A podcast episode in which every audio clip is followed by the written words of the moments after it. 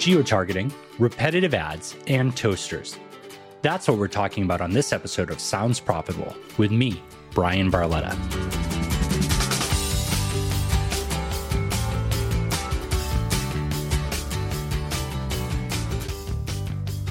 I know that you're listening to Sounds Profitable because podcast ad tech is important to you, but it's important to me that you are kept up to date on the latest news from the entire podcast industry.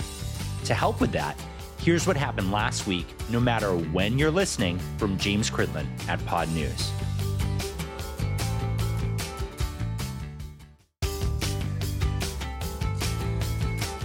In the world of advertising and marketing, geotargeting is an incredibly important tool. If you go check out my article on the subject, it may bring you up to speed a bit. I'll list the link in the show's description for you. But where is geotargeting going? What's the next stage of this tool? To talk about it, I brought in a super knowledgeable guy on the topic, Jason Hanson. Here's what he had to say. So, Jason, thank you so much for joining me today on the first recorded episode that we've done so far, you know, I introduced you a little bit. So I met Jason when I was working at Barometric, uh, and, and, Jason works at Wrapify, that is a gig economy ad platform, and they're very performance driven. So why don't you tell us a little bit about yourself and about Wrapify? Hey, yeah, yeah. Thanks for having me. And as as we were joking about earlier, um, I'm setting the bar low, so your guests are only going to get better from here. so I'm excited to listen to this journey that you're on. But it's really fascinating what you're doing in the focusing on podcasting. It's just it's such in the early stages, and I'm a fan, so I'm I'm looking forward to it as as a a listener to your show. So thanks for having me. Wrapify, you know, I'm not here to pitch Wrapify, but you mentioned it. We're a gig economy ad platform. So we're what we do is we match where advertisers want to reach based on the uh, the demographics they're targeting in a specific market. We press a button and that source that campaign zone sources drivers. So whether they're Uber drivers, Lyft drivers, DoorDash, Postmates, what have you, it sources drivers that drive in that area and we put ads on their cars. And then there's a whole you know way that we uh, we measure attribution, which I'm sure we'll get into a little bit, but not to pitch Wrapify, but just talking about how we use location data to uh, deliver that to our advertisers. Um, but yeah, our our goal is taking this. It's a very old school medium out of home. We've been doing it ever since we were drawing, putting paintings on walls um, when we were uh, cavemen. And we're going to take this this you know this old school medium that's out in the real world and bring it into the digital space. Can we measure attribution? Can we make it more digital? Yeah, yeah, and that's exactly why I wanted to have you on the show. Um, you know, I appreciate you not doing the full pitch and all that, but the the truth of it is, is that you have a really great background. First off, you you started in radio, and then second off. Wrapify is out of home, which is you know, the subject of this episode is related to the geolocation article that I wrote. And in podcasting, we get so little information to do any sort of lookup. And for geo, the only thing we get is IP address. And so with Wrapify, I kind of wanted to hear like what data you guys get, how you do geo lookup, and then kind of turn on and see what you could do with a little bit less. Like what is what does that world look like? Yeah, I think there's some great correlations there. And really our model we've worked we've we've started this uh, we started this our methodology for attribution. Um, it's been about two years now and it's really scratching the surface as far as what data we're getting and how we're turning it into as close as we can get factual results that our clients see. So i mean what we're doing is we're taking the lat longitude of our drivers and we're matching that with mobile ad IDs of folks who are within 50 feet of those vehicles. So we partner with uh, data providers that have collected device IDs through opt in. So it's folks who have given up the right to, to share their location. Now it's we don't collect any personal information, but we're able we take that that ad ID and our goal is not to, we know we're not going to capture everyone because we're just we're not at that point as a society yet where everyone is traceable we want to build up a large enough sample size to say, okay, in this campaign zone in Atlanta, for example, here is a, a large enough sample size of folks who are around these wrap vehicles. And then we want to measure did they take the intended action? But what's interesting is we take those device IDs, and this is where we work together before, we would match those device IDs with an IP address at their at their house and linking to other devices at their home because we know with out of home and it's actually the same with radio and I would say even the same with podcasting to an extent people your your potential clients aren't taking that action right then and there because they just wanted to listen to to Gimlet. They just wanted to listen to to Joe Rogan. They didn't necessarily wanted to go buy tea or some, you know, some software at that moment. But that's why the importance of of linking to device IDs at the home. We want to measure did they eventually take that intended action through the repetition of of seeing the ad on you know on the road or in podcasting, which is really interesting. Um, you hear the same ad enough from you know you think of the godfathers of advertisers, Mailchimp. How many podcasts yep. did they did they sponsor? And you hear it enough. What we want to do is we want to see taking those IP addresses. Did that household eventually take the intended action? Now there there are limits there, and I I was reading your article, really fascinating. I'd love to hear uh, you dive into a little bit because I think there's similarities. The limits that an IP address supplies to us in the out of home space and what it supplies to podcast advertisers in your space. Yeah, so IP is really interesting because I did a test in that article and I connected through my home Wi-Fi, which had me within one kilometer of my physical address, and it and it said it could get up to ten kilometers away. But cellular, depending on if it was IPv6 or IPv4, had me anywhere from an hour and a half to three hours away. Wow. And I think that a lot of people look at Geo with a mindset different than what you just said, which was really cool because we're both kind of in mediums that don't have a click. Right. And so when somebody sees an out of home advertisement or listens to a podcast ad, there's nothing to click. They're not going to go to it immediately. And the focus of that part there is that it, it's more about where the user is at the time that they see it and the proximity or hear it and the proximity to the action, right? if it's online, geo doesn't normally matter. Anybody can hear an ad, anybody can see an ad, and then go online and find it. Right? If you're wrapping cars for Amazon or you're telling or you're doing a podcast ad for it, but when we were talking a little bit earlier before the show, you made a comment about local. And I think local is such a big thing that podcast needs to take advantage of that it's less about were they within that 10 kilometer radius that I'm trying to target, or more, are they in a realistic driving radius from the car dealership that we're advertising? And I think that people in podcasting try and emulate digital so much. And I'm sure you have that battle too on your end that it's not necessarily about the ad being physically close to that location you're trying to drive people to, but within the maximum radius that you guys believe will acquire that that lead. Yeah, and I'm going to take you to the dinner table. Just as an, here's how I look at the media mix.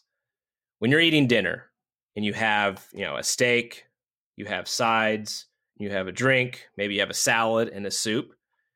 You have several different applications for each of those items. I'm not going to have oh oh yeah, I just need honey just let's just use a bowl, put everything in a bowl unless I'm making like a, a dinner smoothie and using a bowl for every single food element. You have a bowl for the soup, you have a salad plate, you have a steak on a plate and then you have a fork and knife that you use for that steak and then a separate like I know I can go too far. I love food, so those analogies come to me quickly. But we as marketers and advertisers, we love to try to take every medium and morph it in that it has to be the same thing as uh, Google AdWords. Like the what we what we get or what we how we apply Google AdWords. Okay, now we have to to have uh, those same methodologies and the same results as we would want in uh, podcasting or out of home.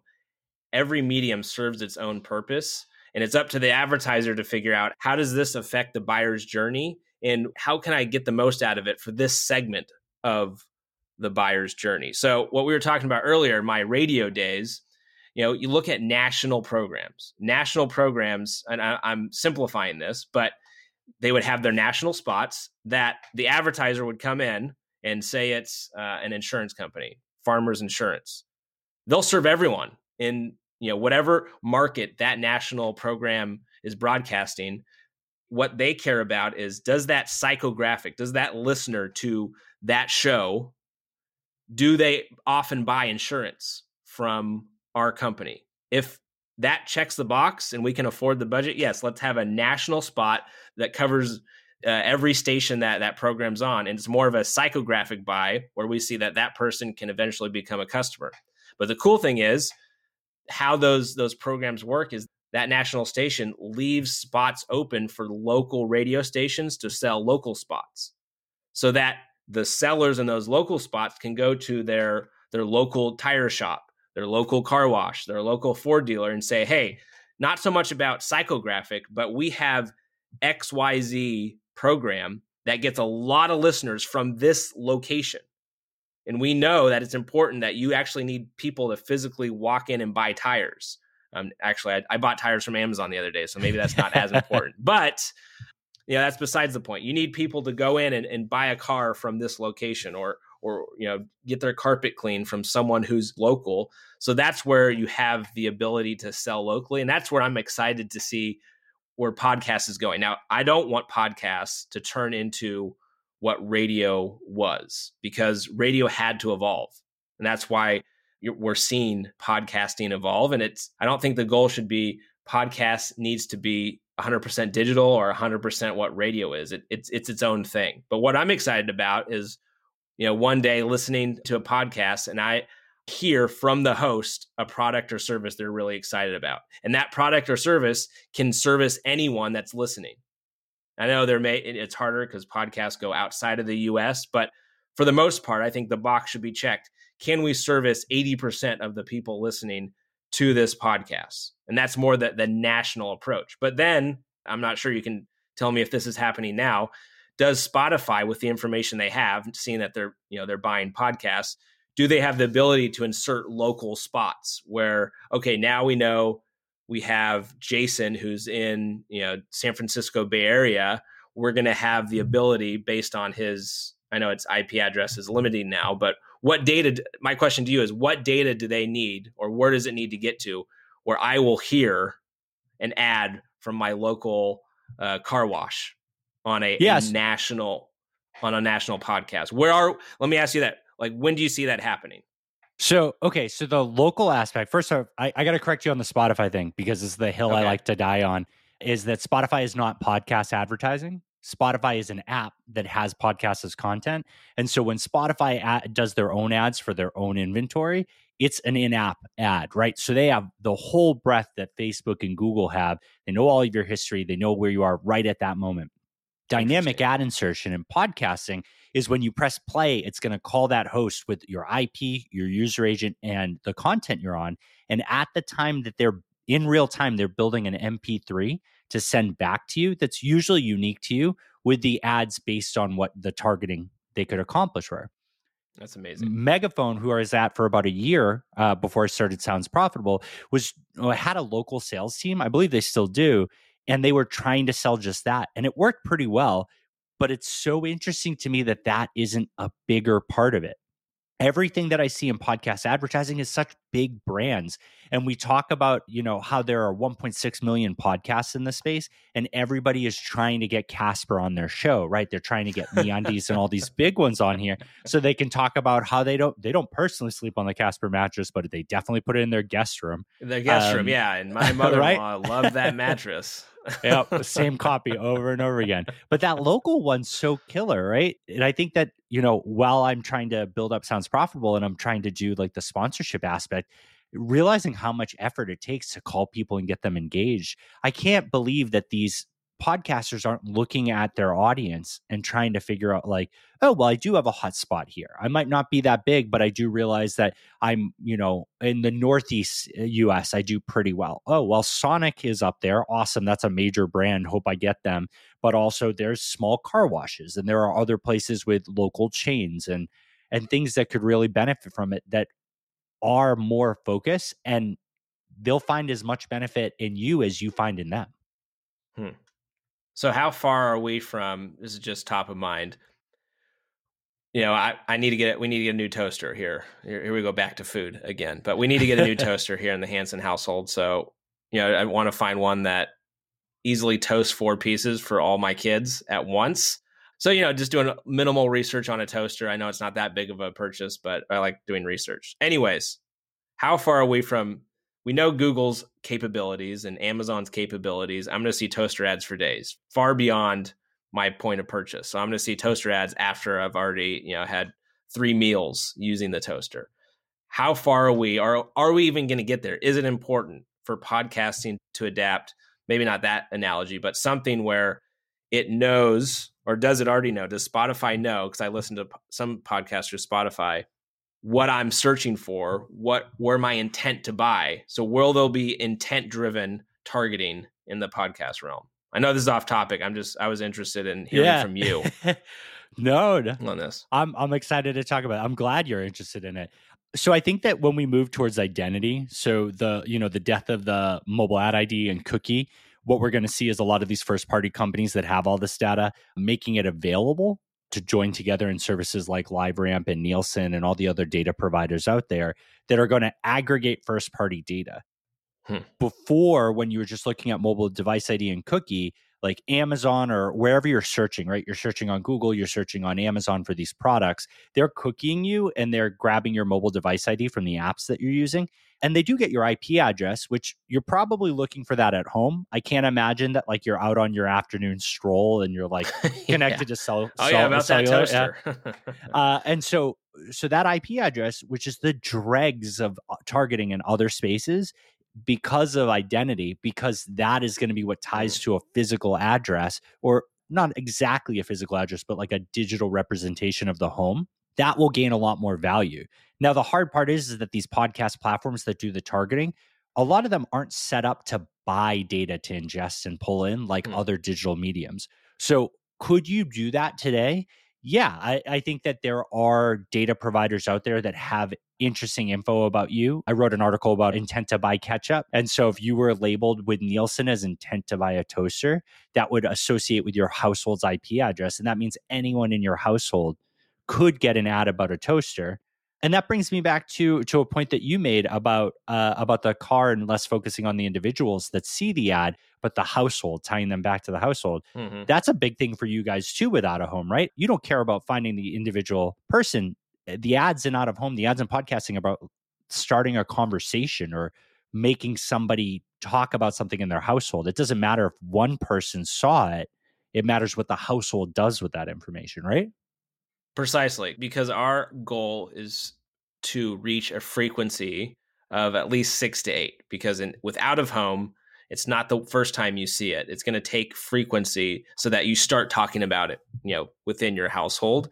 and not just the word of mouth aspect in the household and how decisions are made, but how research is done and how things are eventually purchased. It starts a lot of times starts on the phone and then we'll move to an iPad or desktop depending on the, the size of the purchase. So uh, it's very important to capture household for those two reasons because, like you mentioned, it's not just one person typically that's that's helping inform the decision, but also where the decision is being made. Yeah, yeah. I think the second you take the click out of the equation, it's easy to make people realize that that decision can't be an impulse, and because it can't be an impulse, every person they touch and interact with on a consistent basis who is a consumer of media and ads uh, becomes a valuable touch point and that like i really like that with geo and targeting digital households i had an analogy once that like if i get an ad for a problem that i'm trying to solve i'm probably going to ignore it but then if my wife gets that same ad and she comes to me and she's never going to say she got an ad for it she's just going to tell me about this new product she found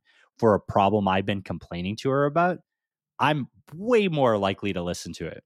So boom, yeah, yep, word of mouth, exactly, yeah. exactly, and and that's why the household's so valuable. The more people in the household, the more chance you get to turn like a targeted ad into an endorsement. From where you're sitting, is is this um this not debate, but you know, looking at IP addresses in the in the podcasting space, is it a do you see it as a conversation worth having? Meaning that it just needs to be farmed and, and developed further or is it something that's almost i want to say not a waste of time but it's basically a, something that's not going to eventually evolve and, and get better and help advertisers in in podcast advertising there was a stage in in uh in digital rich media like mobile rich media where i was at where i felt like people were asking for the equivalent of can we target everybody during the super bowl halftime show that's in the stadium?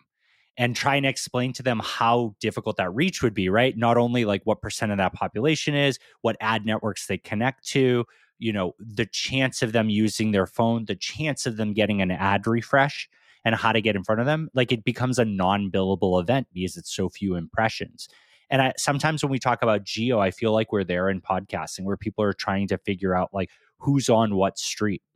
Hmm. I think that if we look at city and at a at a like most granular level, and more than that, even county and state, I think geo is killer.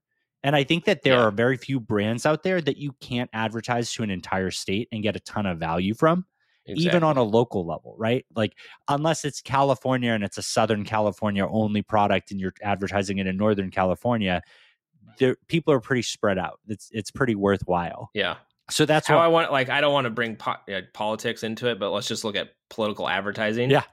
If an average, if you know, we're past it, but if thank God. If I take it, yeah, I know. Well, actually, are we? I don't know if we're past it. Who knows? Whenever you're listening to this, let me know who's president. Um, if I take a stroll through my neighborhood and I look at yard signs out of home, you know, individually placed out of home ads on people's lawns, it varies. Like we had a local, we had a mayor election over here in my town. There are three different options, and you can you can see every every name on a lawn. So you can see that the the psychographic is really diverse here, just in my neighborhood. And if you look at from a demographic standpoint, I live in a very diverse city, a diverse neighborhood. So do you do as an advertiser, do you need to get so granular that you know that, you know, white Jason Hanson who votes for X or could vote for for X lives at this household? Or is my city important enough? Like you were mentioning maybe you don't need to go so granular but does that IP address at least accomplish he lives in this area they live in this area so let's target based on on area and focus more on that than than drilling down to the household level. Now when you're wanting to measure attribution and things that's where i think household gets more important but yeah i think i think we that last click attribution it's really messed us it's messed up a lot of brains thinking i mean if i look at how i bought geico insurance geico's everywhere. I don't know i don't know what it was I don't know if it was a banner ad or eventually it was it came down to it accomplishes the job and I don't have to pay it as much. That was the reason, but how I got there, yeah, I, I remember their caveman ads. I've seen their their billboard, their local agent who puts a billboard. I've seen they're on digital. Where where does it get attributed to? I would say the planners and the creative agency that have stayed in the conversation long enough to make me make a decision. Yeah. They were brave enough to spend money in new ways and try out new things. Yeah, I think that's a great place to uh to wrap this up. I think that you're spot on there. I think that these both mediums out of home or digital out of home, I guess you would call it for you guys, right? Because you have a digital component to it, and podcasting are two areas that are so similar on both spectrums to analog like radio and like traditional out of home and then also are so easily compared to true digital right? Like with mobile ad ids and cookie ids that we're just stuck in the middle and these people that stay in the conversation that realize that another medium is just one more touch point that makes the other areas that you can granularly track that much more powerful that much more successful those people are going to win podcasting right now because the people who are just trying to steamroll it into another place where you can get all the cookies and the mobile ad IDs and target by the exact individual and for what Jason voted for, those people are going to lose out on the the millions of other people that they're not going to be able to address. So I really appreciate I appreciate you uh, joining me with this, and uh, I guess we'll I'll put you on the spot. Uh, what's a podcast you've been listening to recently that you like?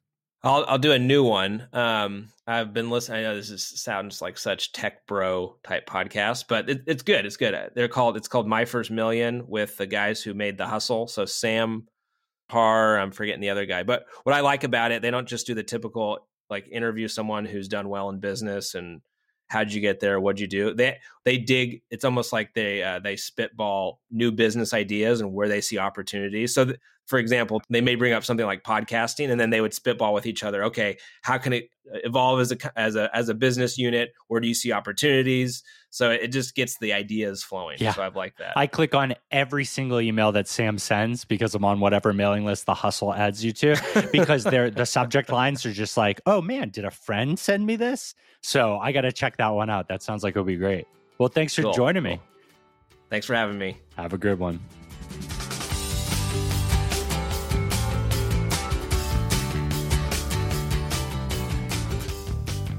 And stick around for some special bonus content at the end of the episode.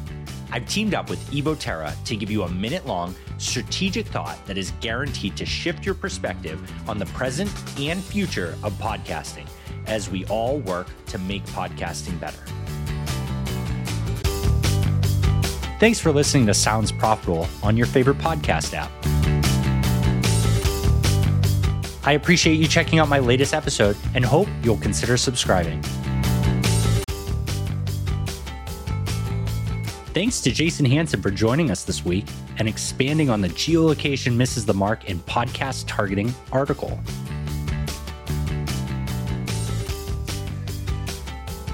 If you like what you heard and want to connect, you can find me, Bryan Barletta, on LinkedIn, way less formally on Twitter as High Five RPG, and of course, you can email me, Bryan at soundsprofitable.com. The Sounds Profitable podcast and all cool ad tech bells and whistles you've experienced were thanks to our host and sponsor, Whooshkaa. Everything you've heard since the conversation ended was uniquely created to target you using their dynamic ad insertion features. If any of the callouts were wrong, let us know. Depending on how you're listening, there were over 10 opportunities to hear dynamically inserted content and ads in this episode. While we continue to tweak and innovate our setup, some of the breaks may be more noticeable than others. Thank you for bearing with us, and please send over your feedback. The Sounds Profitable podcast would not be possible without the help and support of Evo Terra, James Cridland, Ian Powell, and Sam Mars. Thank you all for your help and support.